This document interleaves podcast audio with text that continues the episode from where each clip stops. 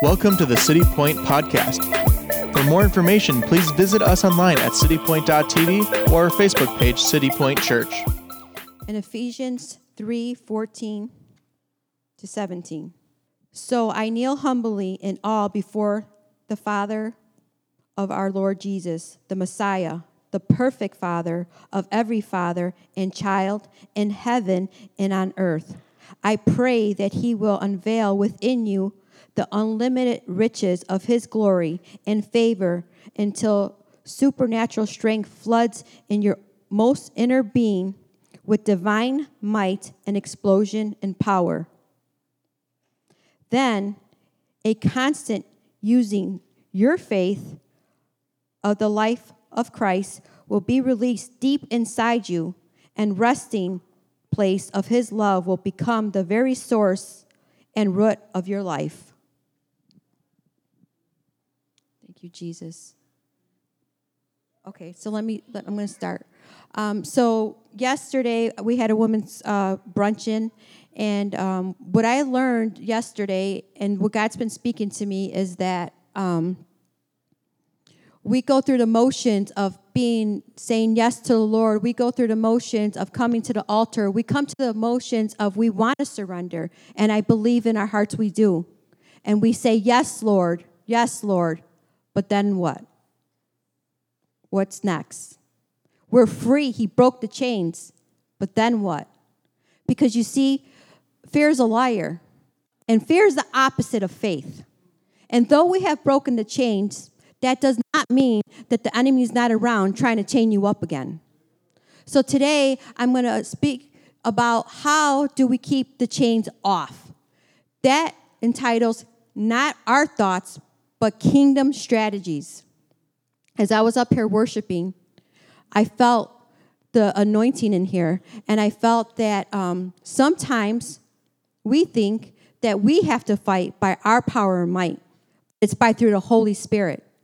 And as I kept on surrendering, because I'm not a public speaker here, um, that's one of the fears. And you see, even though we break the chains of the fear, that doesn't mean that it's, con- it's not going to creep around us and creep around us. So I chosen to say yes, no matter what they might look like. See, because me coming up here and breaking and continuing to stay free, not only am I breaking my chains, but those around me, my children's, and those that are looking up to us. Because you know, you know, you know what? You never know who's watching you. So it's not only about you, but those around us. So I chose to come up here and stay free. And that's what we have to learn. So some of the things is how do we stay free? The devil is a liar. He's going to attack your mind. And it's up to us to know who we are, and that is the child of God. Well, what does that look like? Well, yesterday I found out when I asked the question Do you love yourself? Do you really love yourself? Not too many people raised their hand. Matter of fact, I was kind of sad. I think it was like three people out of the whole room.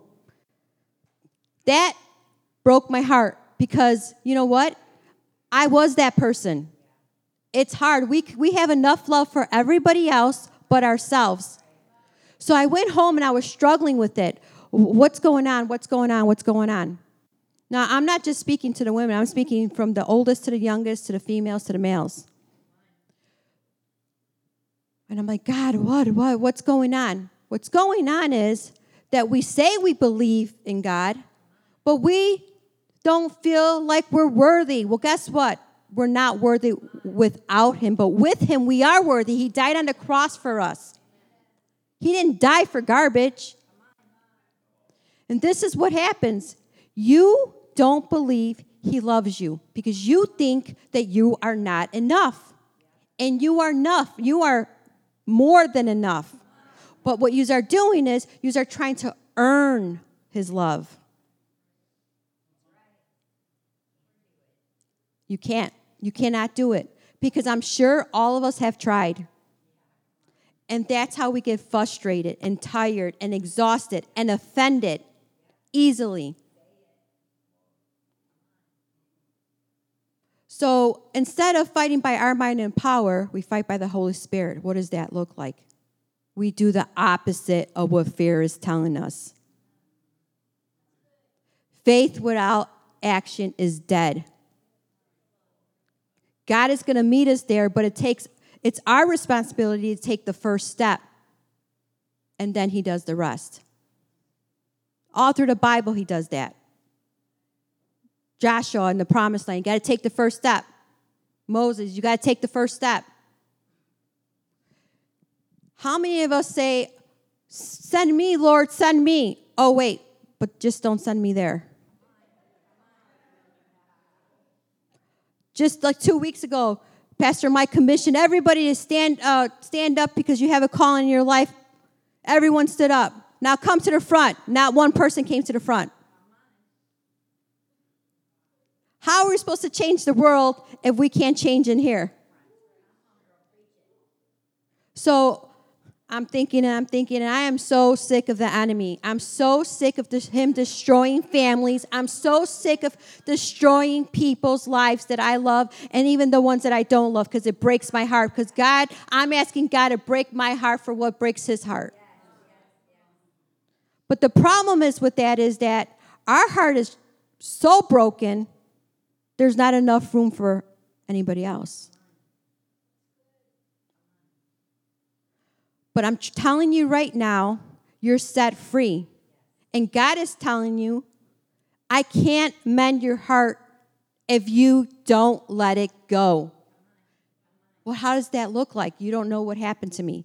Well, you know what? We've all been through different stories. We all have our testimony, and we're all broken and we're all hurt. Been there, done it. Fatherless. My mother, teenage I could go on and on, but I don't want to talk about the past. I want to talk about the future God has for us. It was my choice to let it go. And some of you are still holding on to it so tight, you can't blame God. You can't blame the people that hurt you anymore because that's over. It's just like a wound. Take the band aid off and let it heal. There'll be a scar there, but when you look at it, it won't hurt anymore. You'll tell the story to free somebody else. It's through His word and your testimony that you're going to free yourself and free people the more you say it. Can we say it a couple more times without that? We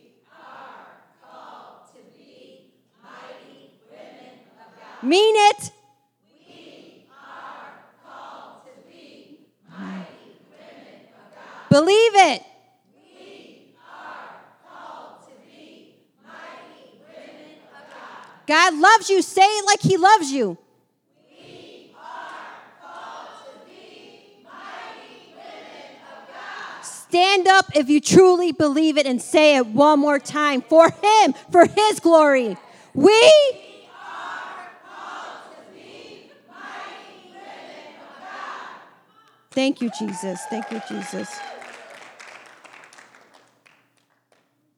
However, we can't do it by ourselves. You see, God put a heart in all of us a mother's heart and a father's heart. So there's two parts to it. So, men, we cannot do it without you. We need you. This whole world thing about being independent lies. We need each other. And it's more, it's not just about a team, it's about family. You see how we were singing earlier? This is the Father's house. And it starts here before we could go out. And it's every week I am sad. See, it's not about the numbers, but it is about the numbers if your motives are right if we get ourselves out of the church mentality and go into the kingdom mentality. Because every chair here, that's a missing person out there that's hurting that needs a family like us.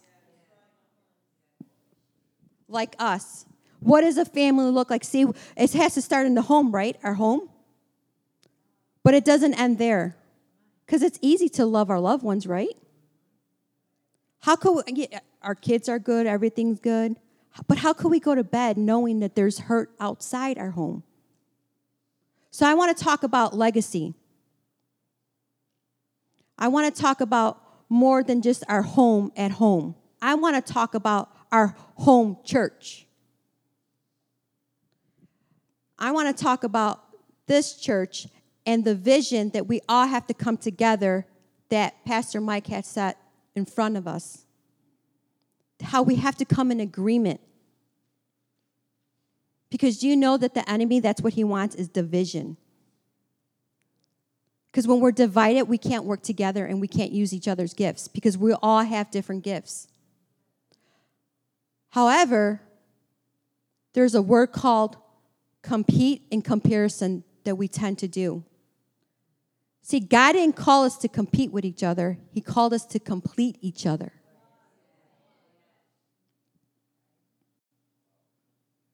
So, what does that look like? I forgot I have this. I'm glad I'm not superstitious. I don't believe in that. Oh, it's broken. Okay. Saw this. So, right now I have an imaginary umbrella of grace. So, every time you speak to your brother or your sister in this church, let's spread out the umbrella of grace. Because what we tend to do is we all carry a stone, an imaginary stone in our pocket, right? And I'm speaking to myself too.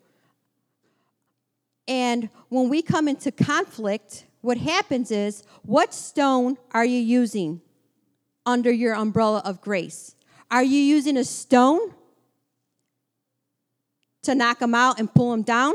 or are using a stone to give them to them because you have a stone of living grace, the stone of Christ, the living stone. That's okay. the living stone. And on the other side, when you get stoned the opposite way, what do you do with that stone? Do you keep it and hold on to it forever, or do you lay it down and continue your bridge to Christ? That's your choice. See, we're all about choices. I want to talk a little bit about um, back to the family legacy. In this church, I want to build a legacy, not for me, but for all of us. And here's the reason this church, when you walk out that door, you represent this house. This is not who stands up here. This is everybody. We're all a family. When you walk out, how are you representing your house and what are you leaving behind to your children? Because I don't know about you, but if you hear the news, it's sad what children are going through right now. They need a safe place to come to. They need a place where you don't judge them. They need a place where you don't know you could fill in to be a mother or a father. They need uh, wisdom. They, we all need each other. What are we, who are we investing our lives in? I need a family church because I didn't have that family. And the people that invested in me and my family, I couldn't thank them enough because I didn't know what that looked like. I didn't know what that looked like. So when someone would come in with conflict and I would get offended, God started working in my own heart. And I would say, Why, why, Lord, why, Lord? And you know what he said? Because you have to learn how to react to it. How are you reacting to it? Well, what does that mean, Lord? The Lord says, guard your heart. What, what does that mean? I thought we're supposed to like help everybody. In Proverbs, it says, above all else, guard everything you do Guard your heart and everything you do because through that, through your heart, everything's going to flow out. What does that look like? You see, like me, I used to think when I came to Christ, I had to do everything. And I would get frustrated. And then I came to learn why? Why does people do this? Blah, blah, blah. Because I never asked you. I never asked you. So are you doing things just to do, or are you doing things because out of gratitude? Are you trying to earn his love, or are you just doing things because you, you know, it's a good thing? There's a good thing and there's a God thing.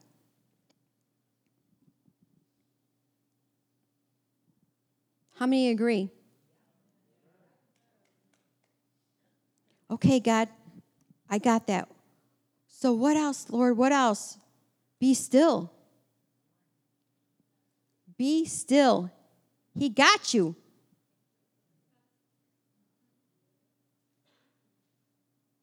Be still. So, how does this work with us coming together, the women and the men and the children? As we're going out to our calling, this is so important. Have you heard of like the snipers and the watchmen? Sometimes the people that are going out are the snipers, and then we need the watchmen. Sometimes it's going to be the women going out, sometimes it's going to be the men, sometimes it's going to be the children. Well, I am today asking the brothers if you could be our watchmen. Because we have a lot of mothers too that need men in their life as brothers to help with their families, and vice versa.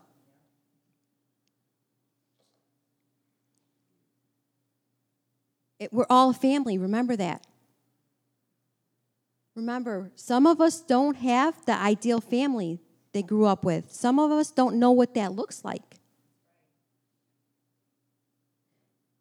That's why some of us are so sensitive when things happen but we have this pretty mask on our face, and people ask, Are you okay? Oh, yeah, I'm okay. We're deep down inside, we're not. We're still hurting. And guess what? God wants to heal you. Don't let one person stop you for the rest of your life that hurt you. There's many people here that have gifts that others don't have that we need. We need people here to heal people. We need people here to teach people. We need, come on, let's build the legacy of who we're going to leave behind. If something happens to me tomorrow or you tomorrow, wouldn't you want to go in peace knowing that your generation coming up is in a good church home? That's what we need. I'm going to ask my daughter Stephanie to come up for two seconds. I just want to let you know how important a church family looks like and what it means when you have one. I'm going to ask Stephanie a, a question what it meant to her, because we're, we're a messed up, we're a hot mess.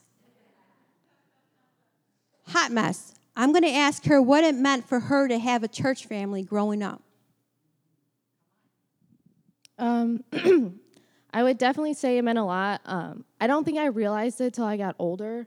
Like maybe once I got married. Um, I grew up in the youth group, and um, well, funny story. My mom dragged me up by my hair to go to the youth group because we were fighting the whole way up, so I didn't want to go. But I'm so thankful that she for well, the first time she forced me to go because after that it felt like I had tons of brothers and sisters. We grew up with two of us, and um, it's so important. Like I would sometimes you get like annoyed, like the person this person from the church is texting me, they're asking me how I'm doing, and you just get mad because you know you're not doing the will of God. So you're just like rolling your eyes like this is so annoying. Why why won't they leave me alone? But when you are doing the will of God, you're all happy. This person's texting you. You're like, oh, I have I have my sister in Christ. But when you're not, like, leave me alone. We're not even friends. I see you at church on Sunday. Um, and um, so it's so important to have the family that keeps you accountable. Because, like she was saying, it says in Romans 12 that we, that like us, we have many parts to our body.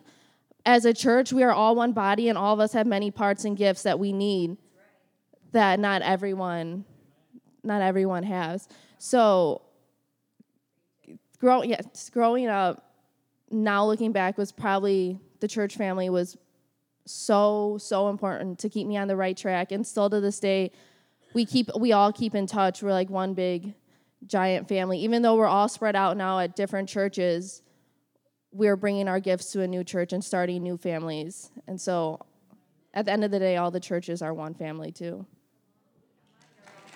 Wait, next question. One more question. And now that you have your own family and married, why is it important now to have church family around you? Um, well, because I want my daughter Cassie to grow up with um, a good, not only a good family at home, but on Sunday when she does start youth group or whatever, and I am annoying her, she I know that I can send her to the church family that they're going to give her the right, the right advice. They're not going to tell her the wrong things. Um, and even with our, because me and Zach are so young, we have the older and wiser people here to speak into our marriage and and um, I don't think I realized how much I missed the church family till Sunday nights when I was sitting at the table and I had Paul and Adele and Lucretia and John and Jane. It felt so good coming every Sunday. It was like when you go to Sunday dinner with your family, being able to talk. Thank you. So, what legacy are we building here for others when they come in? What legacy? What are we doing as others come in to say, This feels like home, something I've never had? Do you know that that's what the enemy's trying to stop? That's exactly what he's trying to stop. He's trying, one by one, he's trying to pick us out. And we're making it easy for him. We have to conquer our fears. Because if we don't deal with our pain, the pain's going to deal with you. I want to read Proverbs 18:10 says that the Lord is our tower and those who run into it will be safe. I want this to be a tower for the city where they could run and be safe and feel safe and feel part of a family. Now, does that mean that there's not going to be uh, challenges and hard? Yes, it is. But two are better than one, and three, it's you can't break. I know it's Mother's Day, and I don't want everybody to be here long because I know you have plans. But I do want to bring Caitlin Galey up here, my daughter, because she wants to bless you. And when she's done, I want to do one more thing before we walk out the door. You are beautiful. You're smart. You're kind. You're funny. You are unique. You are worthy of love and affection. You are never too much and always enough. You are worth more than you can ever imagine, worth more than the number on the scale, the hair product you use, or the shoes you wear.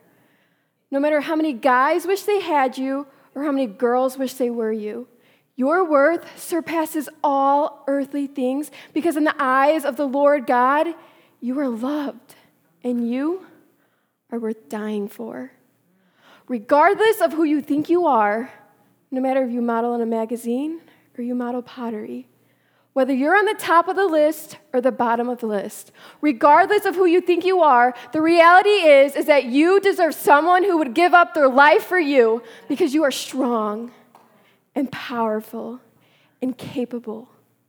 Read about the women in the Bible, Esther, Ruth, Martha, Mary. These women changed the world forever. And inside of you, each and every one of you is that same woman with that same power and that same strength and that same world changing capability. And it is your responsibility to find that woman and to set that woman free. This is who you are.